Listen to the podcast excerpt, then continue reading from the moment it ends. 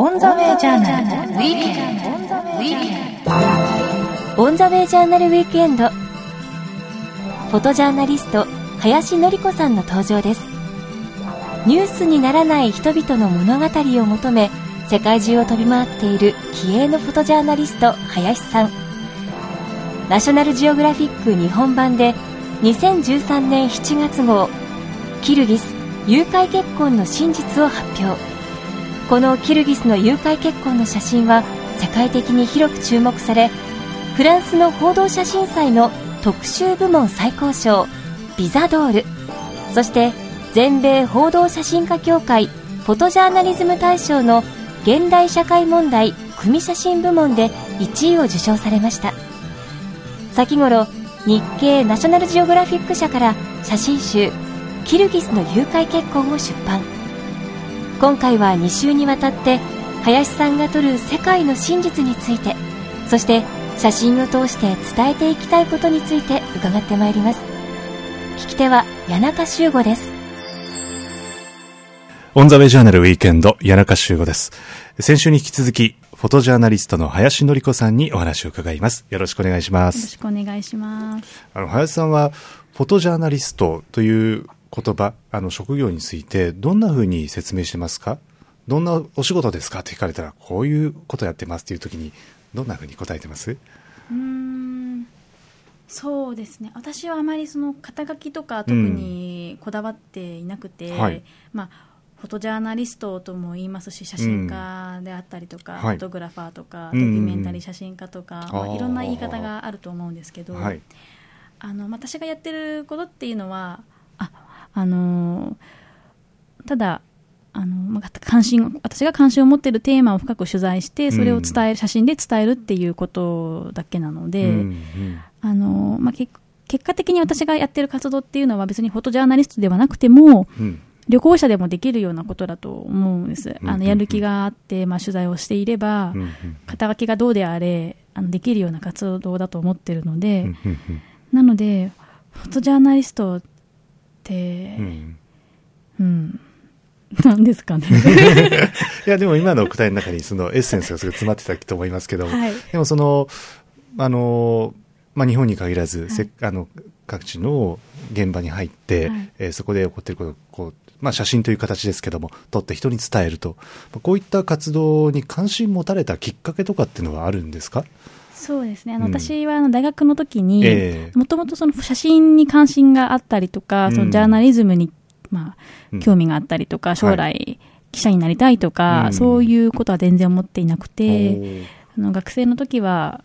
あの例えば、まあ、インテリアデザイナーになりたいとか、うん、あのこれ中学生高校生の時なんですけど、えー、なんかそういう思いはあったんですけど、えーあのまあ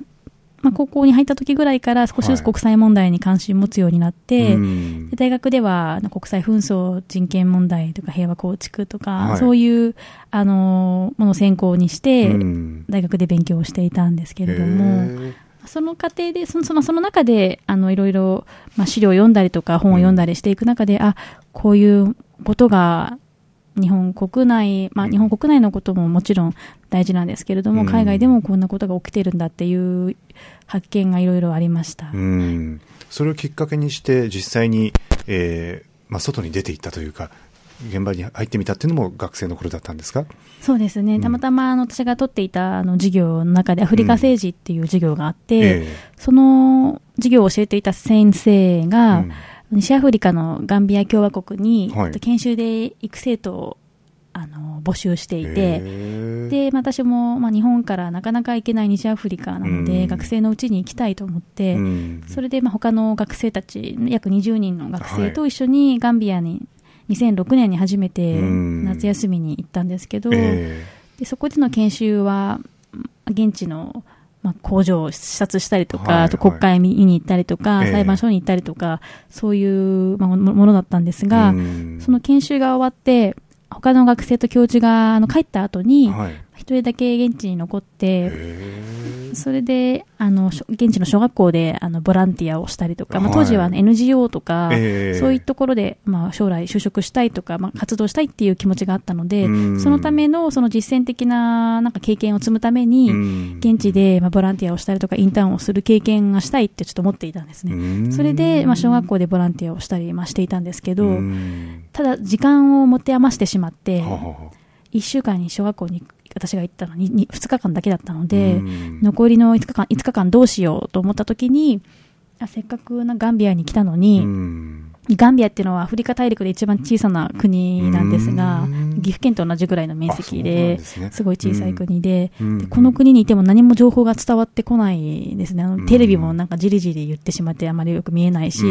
ラジオもよく聞こえないし、なので、まあ、新聞社で働け、働けばこの国のことをもっと詳しく知ることができるんじゃないかと思って、はははそれで、まあ、何も当時何もできなかったんですけど、新聞社に行ってあの編集長に会って、うん、働かせてくださいって言ってはいはい、はい、したら何ができますかって言われて、で、いやー何もできないな私と思ってそれであの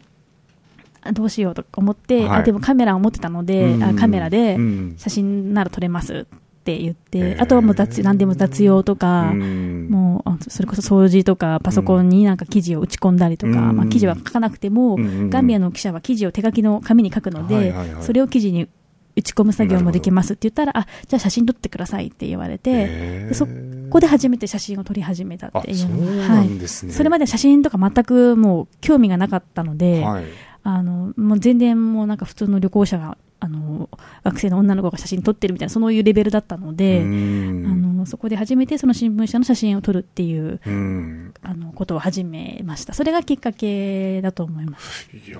すごいきっかけですね、はい、でもまあある意味もういきなりそのタイミングをきっかけに、うんまあ、ある意味フォトジャーナリストになったわけですよね。そうですね。ただその時やっぱりそのガンビアの新聞社の写真っていうのは、はい、掲載されてもあのもちろん新聞モノクロ で,、えー、でインクもベトベトでなのであの真っ黒になったりすることが多くて、まあ、それでも掲載されれば嬉しかったんですけどはいはい、はい、なのでその写真の技術とかレベルは全くあの問われてなくて、ただ証拠的な写真を撮れば写ってればいいみたいなあの状態だったので、もう何も考えずにパチパチパチパチ見たものを撮って、それでまあ写ってればいいじゃんみたいな感じで、あの勝手にあの写真がどういうふうに切り取れば目の前に起きているものをあのより読者に伝えやすいかとか、はい、そういうことも全く考えないで当時は撮っていたんです、うん、ちょっとあの、うん、ちょっと少しちょっと軽い気持ちで、それよりも記者と一緒にいろんなところを回って、うん、ガンビアで起きているものを実際に見たりとか、うん、ガンビア人と触れ合ったりする、そういうことが私は楽しくて、うんうんあのー、新聞社に勤めていました。うんでもよく考えるとものすごく貴重な経験ですよね。そうですね。だってそのね、自分の撮ったものが新聞になって配信されるし、やっぱ何が起こってるかを、まあ、記者と一緒に巡って見れるわけですもんね、はい、そうですね、うん、なのでそのだいいっかいめにそのにせんろくねんに当時ガンビアにいた時っていうのはもう、えー、私自身そのあまり問題、まあ、もちろんその目の前に起きているもの関心を持って写真を撮ってはいたんですけど、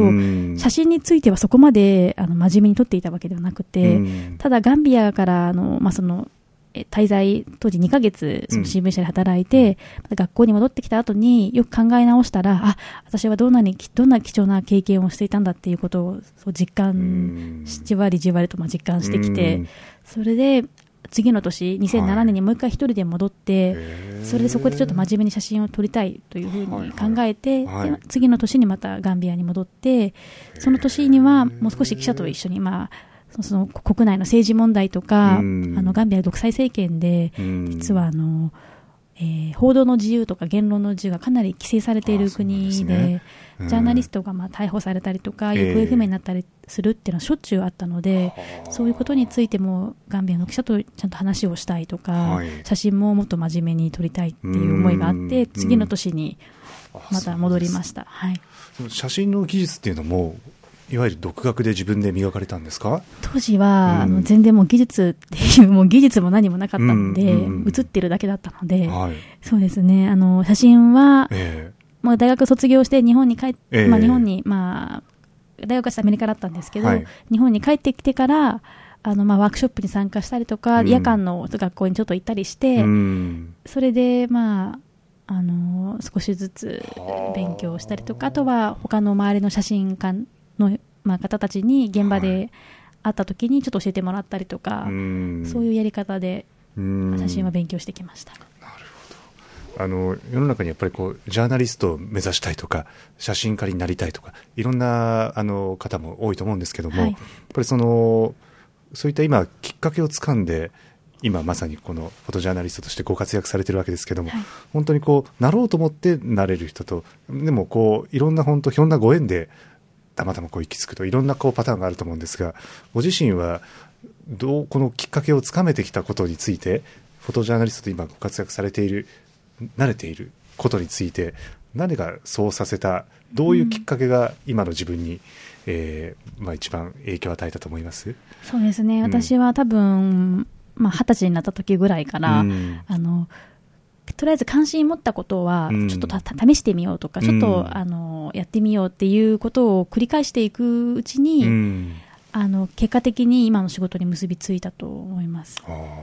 あの最初から目指していたわけではなかったので、うん、関心のあるものを少しずつ少しずつ手をつけて、まあ、チャレンジしていくうちにやっぱりこうなったのかなって、うん、こういう仕事をすることにつながったのかなって今思ってます、うん、特にこの自分のやりたいことを、まあ、関心のあることをやってみようとあのすごくこうシンプルなことながらなかなかこう世間のいろんな、まあ常識だとかそれからまあ世間体だとかいろんなことを考えると自分のやりたいことを抑えてしまうような人たちもやっぱり多いっていうところがあると思うんですけども、はい、やっぱりそのご自身がやりたいことに素直に向かってやっていくということについてはあの全然スムーズに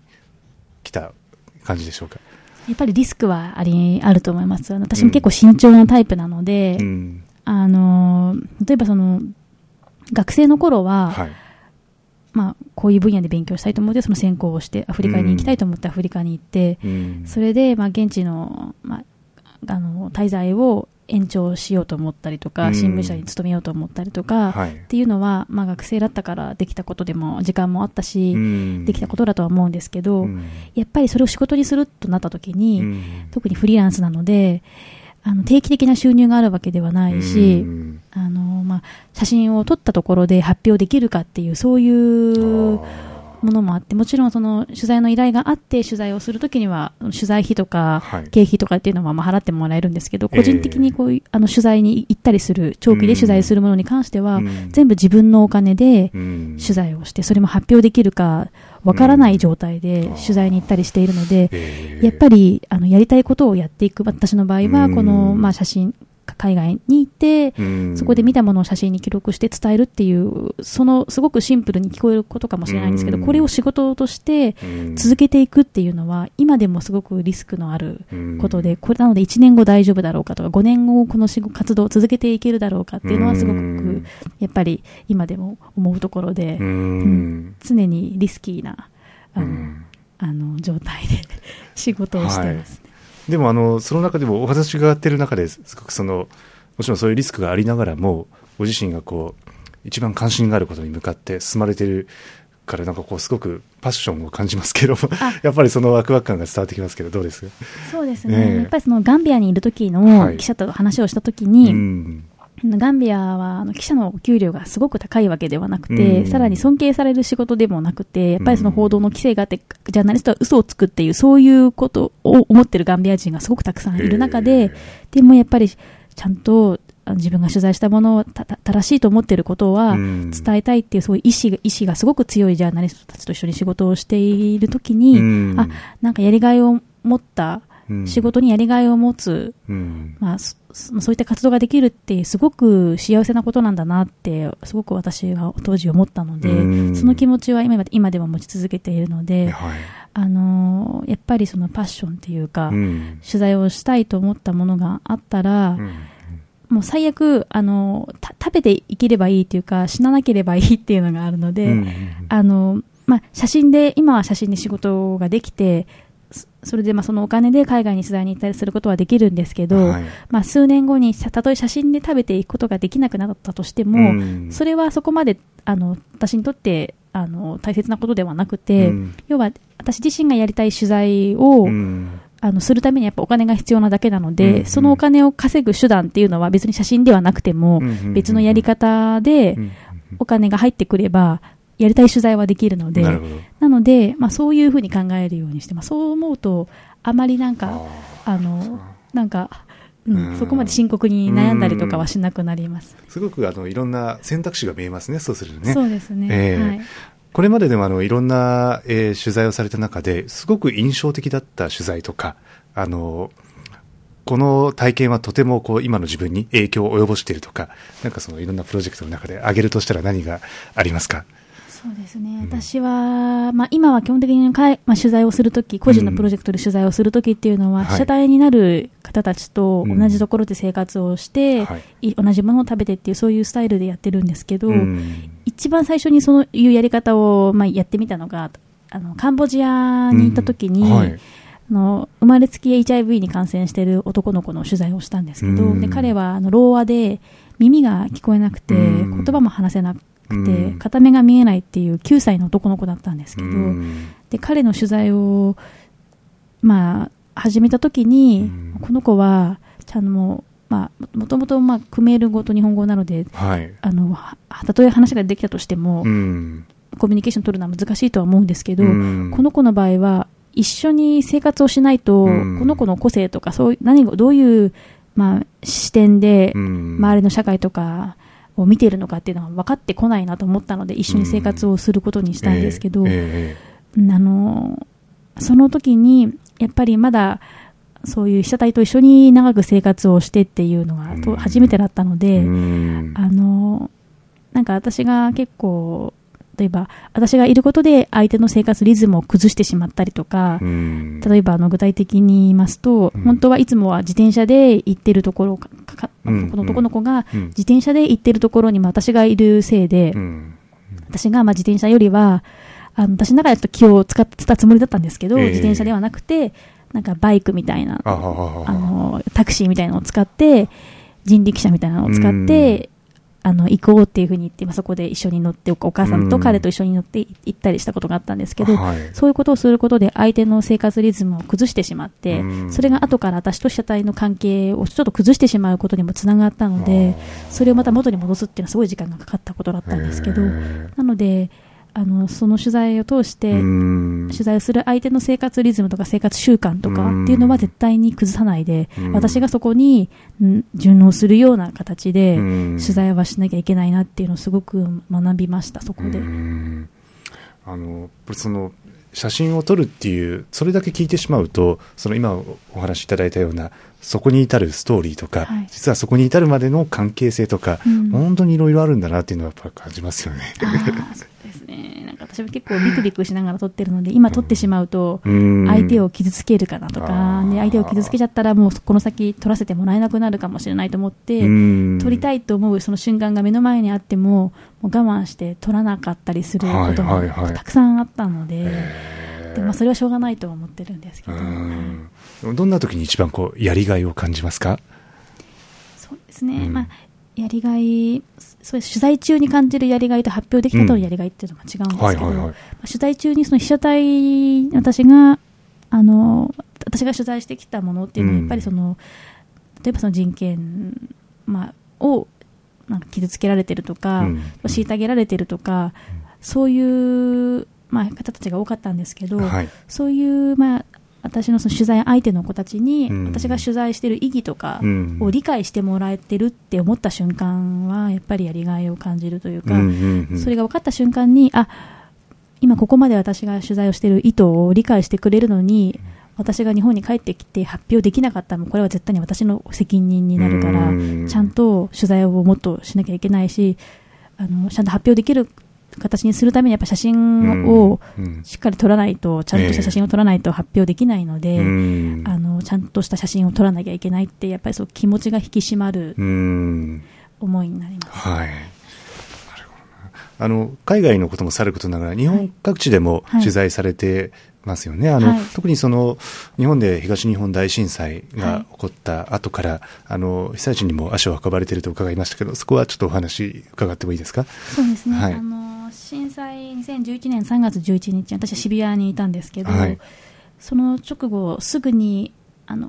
ともと被災地に入るきっかけは、うんうんうん、すぐにあの私が今所属しているイギリスの写真のエージェンシーから連絡があって、うんはい、ドイツのデルシュピーゲルっていう雑誌からのアサイメントがあるからすぐに行ってほしいっていう連絡があったので、うんうんえー、すぐにあの被災地に、まあ、宮城県に向かっていったんですけれども、はい、なので最初 の, そのいっかげつはんというのはその雑誌のアサイメントで、うん、ずっとあの宮城岩手を中心に、うん、あの取材を進めていて、うん、ただまあその依頼されてやる取材だけではなくてやっぱり私自身の目で見て、うん、あの個人のプロジェクトとして、うんもっと長期的に発表できる写真も撮りたいと思ったのでニュース、うん、ニュース的な写真ではなくて、えー、なの、なのでごがつぐらいからにせんじゅういちねんのごがつぐらいから、えー、あの福島での取材も、うんまあ、しがつにも福島はちょっと行ってはいるんですけど、はい、本格的に取材はごがつぐらいから始めて、うんまあ、今もあの定期的に福島には行ってそうですか、はいうんうん、取材はしています、うんあのまあ、年々のこう変化を見て実際にファインダー越しにも覗かれて、えーまあ、福島の状況とかあの感じるところはどういうところを見てますか？やっぱりそうですねあの同じ福島の方でも、うんえー、住んでる地域とか、うんあのまあ、地域によっては全くあのこれまで体験されてきたこのさんねんかんの間に体験されてきたものっていうのは全く違うので、うんはいまあ、一概に、まあ、福島の今の現状はこうですってすごく言いにくいんですけど、当時、まあうんまあ、少し希望が見えてきたっていう方もいれば、うんうんまあ、全く先が見えなくてもうどうしようもないっていうあの方もいますし、うんうん、そうですねすごく難しいですね、うんうんうんこの写真を撮るとき、まあ、これはあの国内あの海外問わずですけども一番こう大事にされていることあの林さんの中の写真を撮るポリシー取材をするときのポリシーこういうことを大切にしてますといったことを挙げるとしたら何がありますか？そうですねポリシーもしくはあの自分がお仕事をするときの、えー、ぶれない軸になっているものテーマもし挙げるとしたら何でしょう？そうですね私はあのまあ、フリーランス の, あのフォトジャーナリストなので、うんうんうん、やっぱりなかなかその新聞の一面で取り上げられるような、うんまあ、新聞の例えば国際面とか、うん、ですぐに取り上げられるようなニュース性のあるものとか、うん、そういうものではなくて、うん、なかなかそのメディアのジャーナリストたちあとまたはそのカメラマンが取材できないようなテーマなんかニュースになりにくいようなところの問題、うん、そういうまあ社会の片隅で生きている人たちなかなかその光、うん、光というかそのメディアがあえてその取材をしないような、うん、そういう問題に直面している人たちのことを長い時間をかけて取材をしたいなというふうに思ってますね、うん、やっぱり長い、まあ、時間を長くかければいいっていうわけではないと思うんですけどやっぱり深く取材をして私個人的にも被写体になる人たちのことを、うん、あの理解してそれを写真にちゃんと記録すれば、うん、ちゃんと発表先はやっぱり難しいとは言われてきてるんですけど、うんはい、発表先はま あ, あるってそういうふうに信じてちゃんと取材をすればあるっていうふうにまあ思うようにしてそれでまあ取材をしています、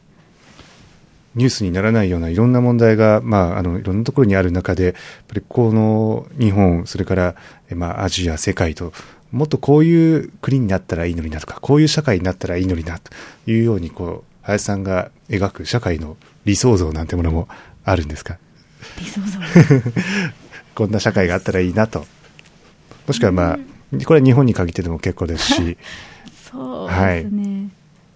はい、あまあ日本、うん、そう逆に言うとこの時代で今どんなところが日本だったり、まあ、世界だったり抱える問題があってもっとこういうふうになったらもっとハッピーなのになとか思うことあります？なんかあの、まあ、これは私の取材にちょっと結びついてしまうことかもしれないんですけど、はい、あのやっぱこういうテーマで取材をして発表すると、うんまあ、特に、まあ、日本で発表するときに、はい、やっぱりこういうなんだろうあのまあ、苦しんでいる人たちの写真は見たくないとか、うん、あえて直視したくないっていう意見がすごく多くて、うん、それはまあ写真展をやっている時にも直接そういう意見を聞きますし、うん、実際に写真をやってる方たちから、まあ、こういう写真はあえて見たくないとか、うん、まあ、綺麗な写真を見たいとか、うん、あのまあ、テレビとか、まあね、雑誌などで発表してもなんかあえてこういう苦しんでる人たち の、 うんあのことを知る必要はないとか、そういう意見がすごくやっぱり多いんですけど、うんまあ、その日本で、まあ、私たちは普通に生活していけるし、はい、そういう問題直視しなくても生きていけるとは思うんですけど、うん、でもやっぱりあの、うん、世界はやっぱつながってると思うので、うん、これ海外で起きてる、もちろん日本国内の問題もそうなんですけれども、うん、海外で起きてる人たち、まあ、海外で起きている問題とか、うん、その問題に直面して生きている人たちの現状っていうのはやっぱり直視する、そういうなんか環境が整っている社会というか、うん、そういうのをあのちゃんとに関心を持ってあの関心を持つ人たちがもっと増えてほしいなっていうのと、そういう、まあ、写真を見たりするその場がもう少し、うん、あの多ければいいんじゃないかなっていうふうに思います、うんうん、今、まあ、あの折しも、えーまあ、いろんなネットの環境も発達して、はいえーまあ、気軽に情報発信、それからいろんな情報、世界各国で起こっていることがリアルタイムで見れる環境もできつつあるのかなというふうに思いますけれども、はい、その意味ではあの林さんがいろいろこう 現, 現地に入って、えー、伝えをされていることももしかしたら伝えやすい状況になってきたりします？そうですね、はい、ネット、そうですね、あの現地で取材をしながら私自身が発信したりすることもできるので、うんはいえー、あの そ, そうですねそういうふうに思います。昔、うん、ちょっと私は何十年も前のことはわからないんですけど、うん、あのそれは私よりももっとあの経験のあるジャーナリストの方たちも同じようなことを言ってました、うんはい、あのこの先、まあ、中長期的にでもですけども、あの林さんが取り組んでいきたいテーマとか、こんなことをやってみたいとかっていうようなあのご自身の、えー、プランなどありますか？そうです、あの福島での取材はこれからもずっと続けていこうと思ってるんですけど、はいまあ、ただその慌てて取ってすぐにもうあの発表するとかそういうやり方ではなくて、うんまあ、長期的にまあ写真を撮っていって、いつか何十年後かにあの振り返った時には福島はこうだったんだっていうようなことが分かるような、そういう写真をこれから少しずつ、うんまあまあ、今まで通り撮っていきたいと思ってるんですけど、あとはそうですね、あのーうん、海外でもたくさんあの、まあ、取材したいと思うテーマがあって、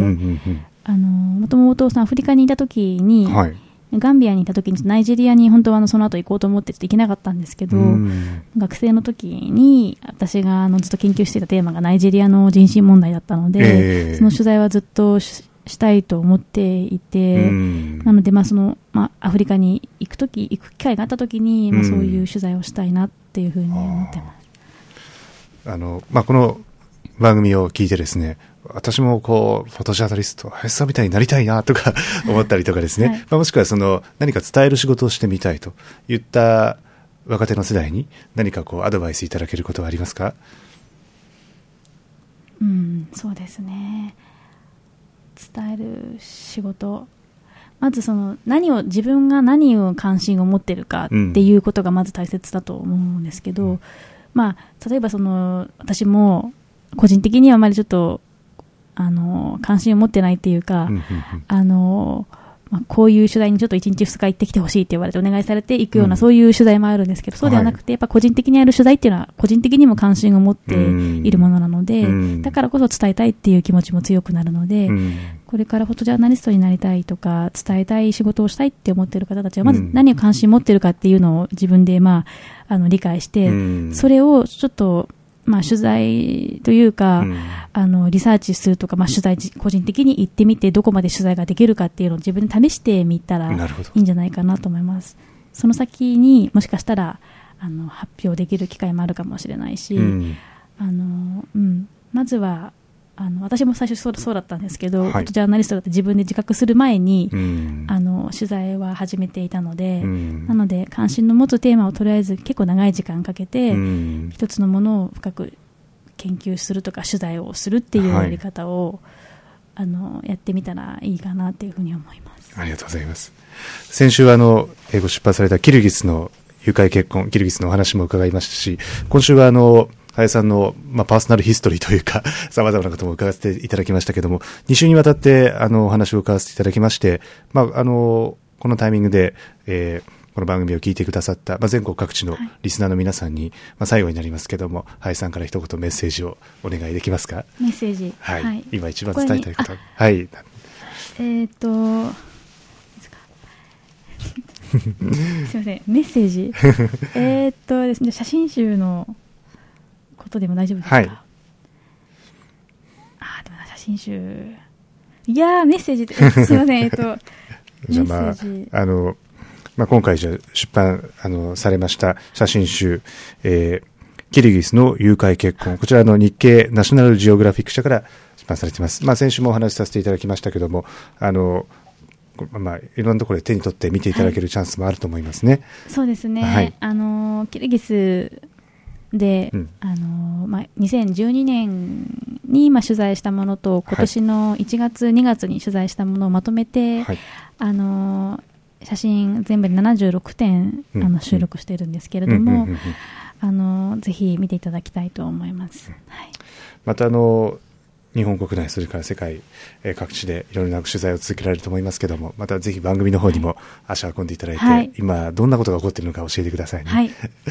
に週にわたって貴重なお話ありがとうございました。ありがとうございました。オンザウェイジャーナルウィークエンド、お話はフォトジャーナリストの林典子さんでした。オンザウェイジャーナルウィークエンド、オンザウェイジャーナルウィークエンド、フォトジャーナリストの林典子さんのお話をお届けいたしました。オンザウェイジャーナルではホームページも展開中です。検索サイトからカタカナでオンザウェイジャーナルと入力してホームページへとお進みください。こちらでは放送の動画もご覧いただけます。音声ポッドキャスティングのダウンロードはこちらのホームページまたは iTunes からどうぞ。オンザウェイジャーナルウィークエンド、そろそろお別れの時刻です。来週のこの時間もリスナーの皆さんと共に日本のあるべき姿、世界と日本、そして時代というものを一緒に見つめ考えてまいりたいと思います。